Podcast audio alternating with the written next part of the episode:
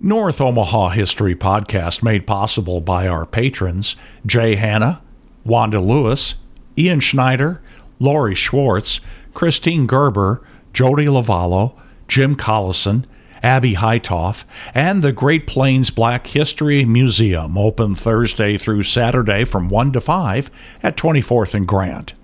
Please go to patreon.com slash Omaha and become a patron for as little as a dollar a month. We'll give you a free gift. Welcome to the North Omaha History Podcast with noted author and historian Adam Fletcher Sasse. Each week, Adam takes you on a guided tour through Omaha's dynamic past. Located in the middle of the hustle and bustle is a spectacularly beautiful formerly consecrated rental facility that few people in the entire city know about.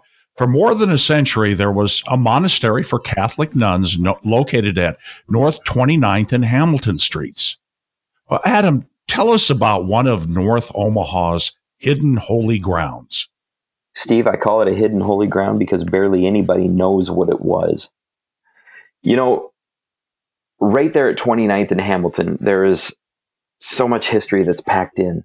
But one of the most important parts of that, all of that history, belonged to the Creighton family themselves. The Creighton family were really dedicated Catholics. You know, they had come to Omaha from Ohio, and before they left Ohio, the Creighton family had had some different successes. Brothers Ed and John came to Omaha to run a, a telegraph building company. And basically, um, Ed first Edward Creighton, and he made the family fortune. Uh, him and his wife Mary made the family fortune laying uh, telegraph wires along the Union Pacific Railroad as it headed west. He also did other railroads, but lots of telegraph wires. Uh, his brother John picked that up. He was a little bit younger, but he picked up the, the company and he also amassed a fortune doing the same thing. And they sat on all of this wealth but they weren't stingy people and they were very dedicated Catholics. So they did a whole variety of things for the Catholic Church in Omaha to help them grow their ministry. Now, I'm not Catholic, I'm not even particularly religious, but I do love religious history and I do love um, acknowledging some of the spectacular things that religion did in North Omaha's history specifically. And I think honestly that the Poor Clares uh, Monastery is definitely one of those great uh, contributions that the Catholics made. You see, the Creightons really wanted the Poor Clares themselves to come in town.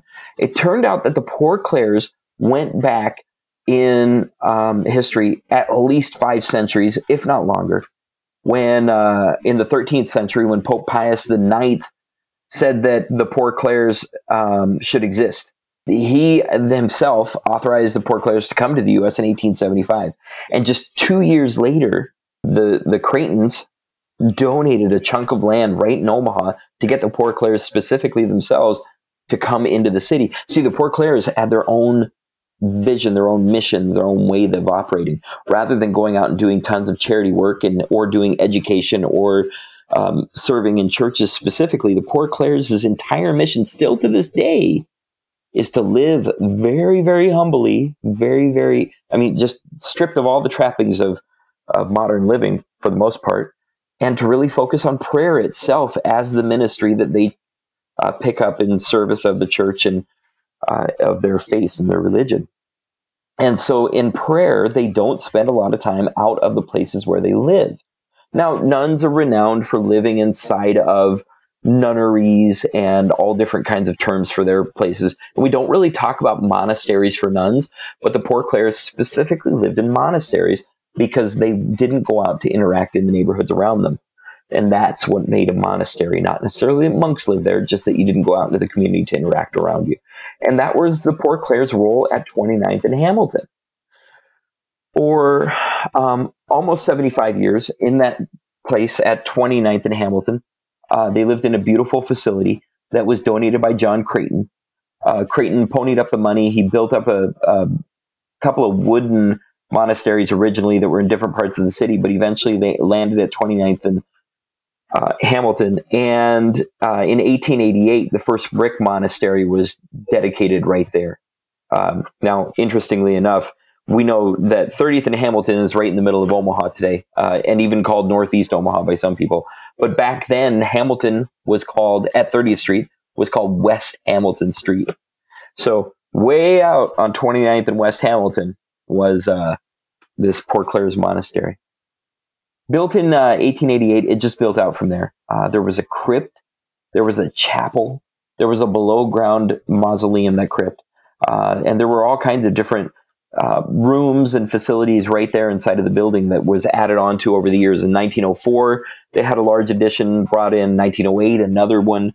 In 1971, the Omaha Order of the Good Shepherd Sisters bought the Poor Clares Monastery. The Poor Clares moved out uh, into the St. Bernard Parish Covenant uh, Convent at 3626 North 65th that year. Uh, and they continue to exist today, the Poor Clares do. But the Good Shepherd Sisters, they did some different things with the facility that was at 29th and West Hamilton Road. But by 1971, of course, that was just Hamilton Street they ended up putting uh, opening up a community school. They rented it out for different things, or or let it out the rooms for different things. Uh, there was a point in the in the 1970s where it became a private facility in 1980s, and uh, Johnny Rodgers actually became North Omaha football hero. Johnny Rodgers became associated with the facility. He lived there for a little while, uh, kept his own home there, and did some different outreach from that place. The facility at 29th and Hamilton still stands there today. And it's beautiful, Steve. It has wonderful woodwork throughout. It's built in kind of a neoclassical uh, version with lots of great triangular shapes across the front of it. Tall windows, kind of that pioneer element still present. You can see some different porches in this in the atrium area in the center of the building, and and lots of different features that are definitely worth taking a look at.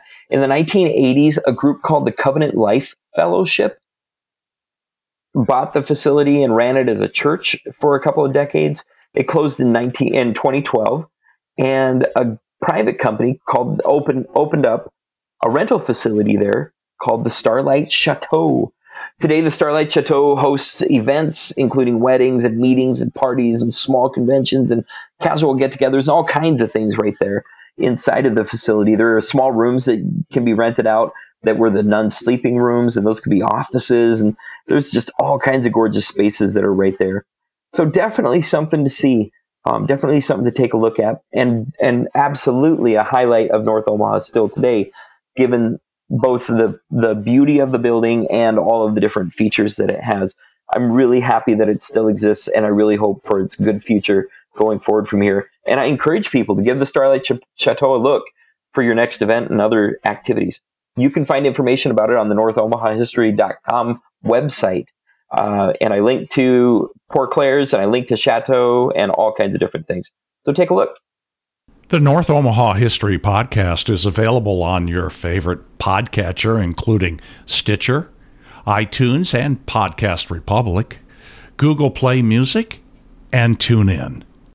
Thanks for listening to the North Omaha History Podcast with noted author and historian Adam Fletcher Sasse. Join us next week as Adam takes you on another guided tour through Omaha's dynamic past.